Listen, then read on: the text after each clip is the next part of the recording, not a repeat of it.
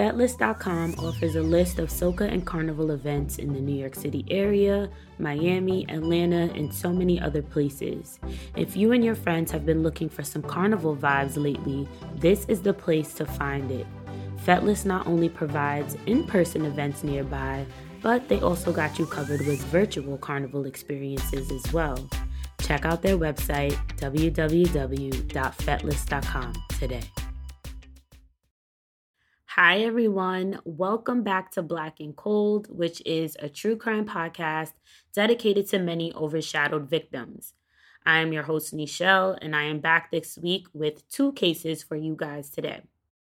Firstly, to my listeners who may have been looking for a new episode last week, if you are following this podcast on Instagram, you probably know that I took a week off. So that's the reason why nothing dropped last Sunday. So apologies there if you were unaware. Um, something called life hit, and I just needed a little break. But if you aren't doing so already, please follow us on Instagram at black underscore cold underscore podcast just to stay updated with future announcements or any other type of information. Also, please continue to subscribe, rate, and review this show if you haven't done so already. I really love to hear um, you guys' feedback. The stories I will be discussing today both have limited information out there, and this is something sadly I have said in my previous episodes. But if you are a frequent listener, you know that I take all of these cases serious, and I think it is still important to share them with the hopes that one day they can be solved. The first half of this episode comes to you out of Akron, Ohio, when a reliable 19 year old goes missing during her work shift leaving her loved ones in so much confusion for months, and yet with so many unanswered questions up until this day. What happened to Taylor Robinson?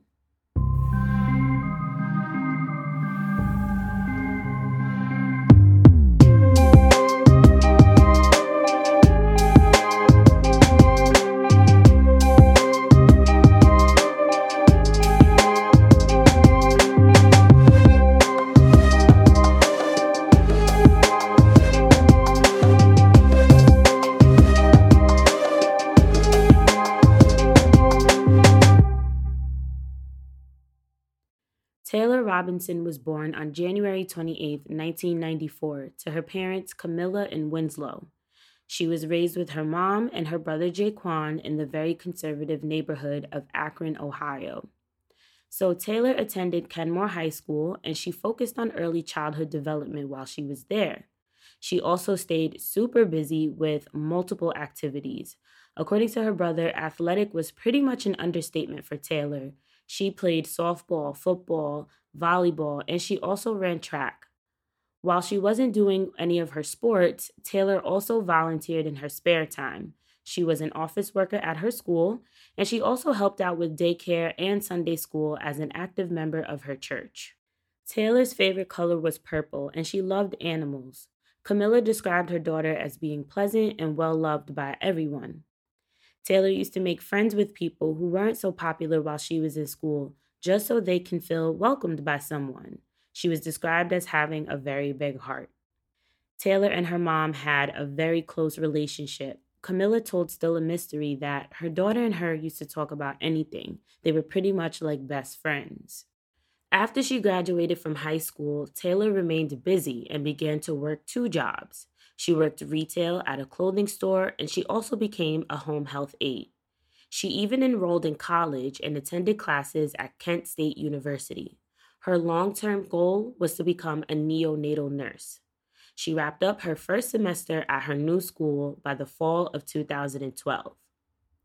So, we're just going to fast forward a little and go to May 3rd, 2013, which was a typical day for Taylor. She spent most of her day at home doing work for school, and that evening she got ready to go to one of her jobs.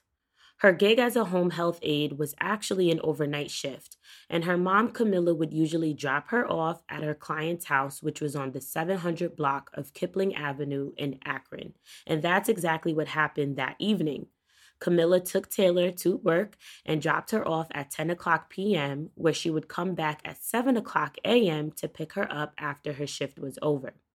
The next morning, when Camilla arrived around 7:15 a.m. to pick her daughter up from work, she was surprised when the mother of the client Taylor looked after told her that she was not there. But what was also odd about this was the fact that Taylor's shoes and her pink hoodie were left behind. They were still in the home. And I mean, this would definitely be red flags and a bad sign to me, assuming that wherever she was, she may have been barefoot.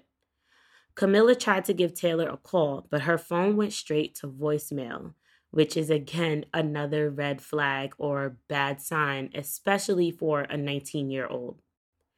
Camilla knew Taylor would not leave in the middle of her shift, especially to just leave her client she looked after home alone. She knew something was wrong. Taylor was responsible and took her job very serious, according to her mom. Camilla made some more calls and reached out to loved ones asking if anyone had seen or heard from Taylor, but no one did. Her younger brother remembered coming home from school and seeing multiple people in his living room, and that's where he heard the news that his big sister was nowhere to be found.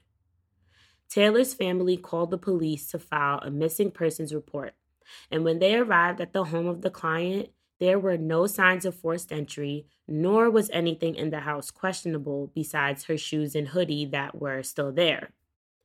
Investigators suspected that Taylor had to have opened the door for someone. As authorities began to look into Taylor's phone records, they discovered that she received two calls shortly after her mom dropped her off at work. According to Still a Mystery, Taylor received a call at 10:03 p.m. and at 10:13 p.m. Now, both of these calls traced back to an ex boyfriend of hers that she recently ended a relationship with, and one of the calls lasted for two minutes. Her records also showed that at 5 o'clock a.m., Taylor's phone displayed an outgoing text message asking for a favor from a friend, but the friend never responded, and by 7:30 a.m., Taylor's phone was shut off. Camilla and the rest of Taylor's loved ones began to search for her. The searches included not only family and friends, but just concerned parents and many people from the Akron community who didn't even know Taylor but just wanted to help. A Facebook page was created, flyers were hung up, vigils were held in the neighborhood, hoping someone would step forward and have some type of information, but sadly, no one did. After one month of searches and requests for help from the public, Taylor's family received a tip on their Facebook page that her body was found behind a grocery store, but this turned out to be untrue. Two more months passed into the disappearance of Taylor Robinson, and her case still had no movement. It wasn't until July 24th, 2013, when the bodies of three young black women were discovered in the East Cleveland area. Now, Taylor's family waited patiently on edge to see if she would be identified as one of the victims, but it was confirmed that she was not. So her loved ones continued on with their searches. They continued to walk various areas, and investigators continued to conduct their own searches as well, which included cadaver dogs. By August of 2013, three months after Taylor disappeared from her job, Private investigator Tim Dimoff, who was also a former detective with Akron, contacted Camilla with the hopes of helping her find her daughter. Once Dimoff got a hold of all the facts, he also agreed because there was no forced entry that Taylor opened the door to someone that she knew. Dimoff believes she was possibly carried out of the residence, which would explain why her shoes and hoodie were still there. And he strongly feels that this person had intentions on hurting Taylor that night or morning. His theory also suggests that it was more than likely a person who had some type of relationship with her. And this leads me back to her ex boyfriend, who was the one who allegedly reached out to her twice the night that she disappeared. Now, I don't know any background information on their relationship, but because of the phone records, he was obviously put on law enforcement's radar or persons of interest list. And all I really know is that when they went to question him, he lawyered up immediately. Taylor's loved ones continue to look to the public for help in her vanishing. Camilla and her husband Jeff made pleas on multiple news stations for anyone to come forward, and they were still left with so many unanswered questions until another month went by. Four months after Taylor disappeared, on September 9th, 2013, two hikers near Cuyahoga National Park discovered a human jaw bone, which they reported to park rangers. When investigators and the FBI evidence responsive team arrived to the scene, they found more bones as well as a bra. According to Patch.com, the remains were sent to an anthropologist in Pennsylvania for further evaluation. And on the Wednesday afternoon of September 11th, dental records confirmed the partial remains were that of 19 year old Taylor Robinson. Camilla was getting ready for work when she heard the news. The remains were discovered 15 miles away from where Taylor was last seen at the home she was dropped off at by her mom. Her disappearance became considered a potential homicide, according to the Akron police. The circumstances around her death were extremely suspicious. The medical examiner has tried to conclude Taylor's cause of death, but because of the condition of her remains, they were not able to officially determine one. Taylor's body was dumped in a park, which made private investigator Dimoff conclude that her death may not have been a one person act. It was also reported that there was additional evidence left at the crime scene, but they have not been revealed as of yet. Police Captain Zampelli told Fox 8 that many people who knew Taylor were interviewed, but a suspect couldn't be named as of yet because it was just too early. Dimoff also received many tips on his end as well, but this is information we still don't know at this moment. With some of her remains being discovered, you would only hope that this could help solve her case, but unfortunately, Taylor's case continued to stay at a standstill with no information leading to what happened to her. And although it was definitely not the news her loved ones wanted to hear, Taylor's mom, Camilla, was grateful that her daughter was able to be returned home. In April of 2015, News 5 Cleveland spoke with the Akron Police Department, who seemed very hopeful about Taylor's investigation, and they said they were searching new leads that they couldn't discuss. Up until January of 2020, Taylor's skeletal remains were kept with the Summit County Medical Examiner, but they were officially given to a funeral home shortly after because no more DNA testing was possible, according to News 5 Cleveland. That same year, the Summit County Crime Stoppers, along with the group called Silent Angels, partnered up to provide a $7,000 reward for information leading to the arrest and conviction of the person or people responsible for Taylor's death. Dimoff, along with investigators, held a strong hope that the reward money will convince someone to come forward, but no arrests were made in her case. By May 2021, which is this month, you guys, just this month, the reward information on the death of Taylor increased to $10,000. Dimoff continues to keep pushing Taylor's case until it is solved. Camilla and the rest of Taylor's family and friends are still looking to the public for any assistance so the person responsible can be held accountable. It is now eight years that have gone by, and this case is still unsolved. No suspects have been officially identified. Camilla told ID producers that she just wants to know who did this to her daughter and why. Taylor did not deserve this and still had a whole future to look forward to. She also stressed that her family will have no type of peace until they can get justice and some type of closure. Because this case is still being looked into, I understand that many things cannot be made public, but just to say, in my opinion, you know, I think this whole case has suspicious around it. Like from the two calls from her ex boyfriend shortly after she got to work, to the outgoing text message at 5 o'clock a.m. asking for a favor. Me personally, I think it is highly unlikely that she was the one who sent that text message. Um, but yeah, to her phone being cut off shortly after her mom arrived to pick her up, and the biggest of them all is her shoes and hoodie that were left behind. Like it's just all very wrong. Um and like I say in many of my episodes, someone knows the truth out there. And I really hope her family can just get the justice that they deserve and soon. If you have any information on the death of Taylor Robinson, you can contact the Akron Police Department at 330 375 2490. All of my New York listeners, if you are planning any type of event soon and are looking for some of the best balloon and decoration services, Neat Designs is here for you. Neat Designs offers the most gorgeous setups, whether it's for a birthday, baby shower, or just a simple brunch. And y'all, it is black owned. You can see the work that they do on their Instagram at NEAT underscore designs underscore.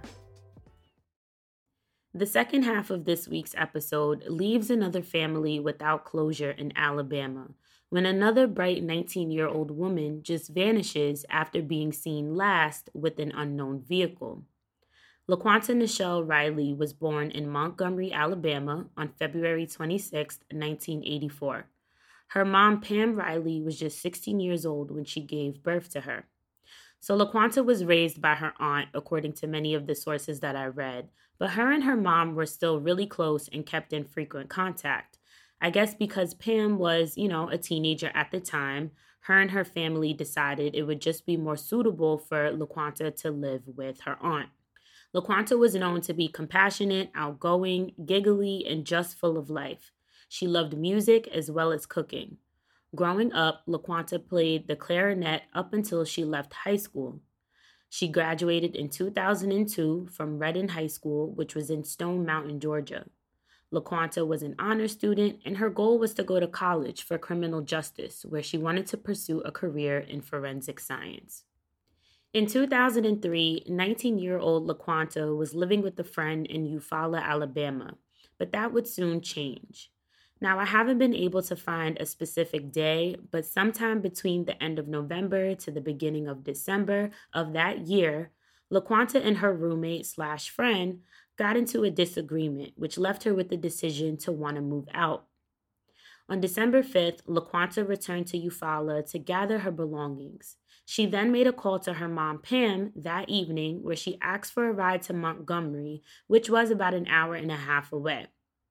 LaQuanta was upset when she made this call, but unfortunately, her mom was unable to get her. Now, some sources say because her mom couldn't get her, LaQuanta decided to then live with her aunt and cousin. And other sources say that she initially had plans to live with them from the jump.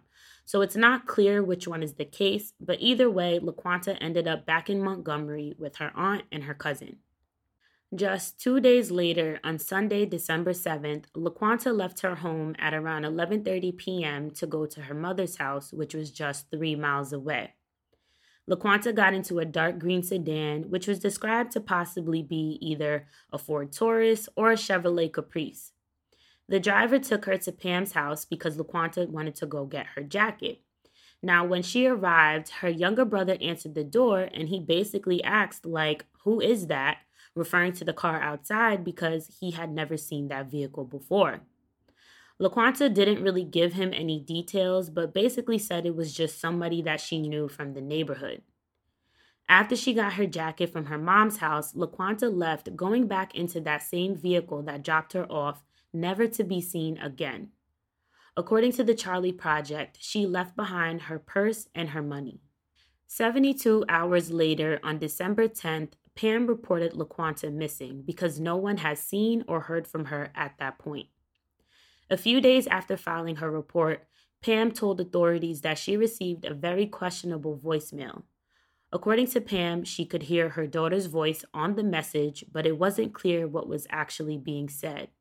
She told AL.com that it sounded like something along the lines of, quote, leave me alone, or, quote, she wanted to go home. Also, Pam said she could hear a man's voice on the message as well, where he could be heard saying LaQuanta's name. Now, the police have a copy of the recording, but it has never been able to be traced, nor has it been released to the public for investigation purposes. Pam said she listened to that message repeatedly until it was erased after a power outage. For a while, the police received no leads on LaQuanta's disappearance until there was a tip that an apartment had been in her name in Stone Mountain, Georgia. This is over two hours away from Montgomery, and this is also the same neighborhood where LaQuanta went to high school. Pam made the drive to see if she could locate her daughter, but when she arrived to the address, it wasn't LaQuanta that answered.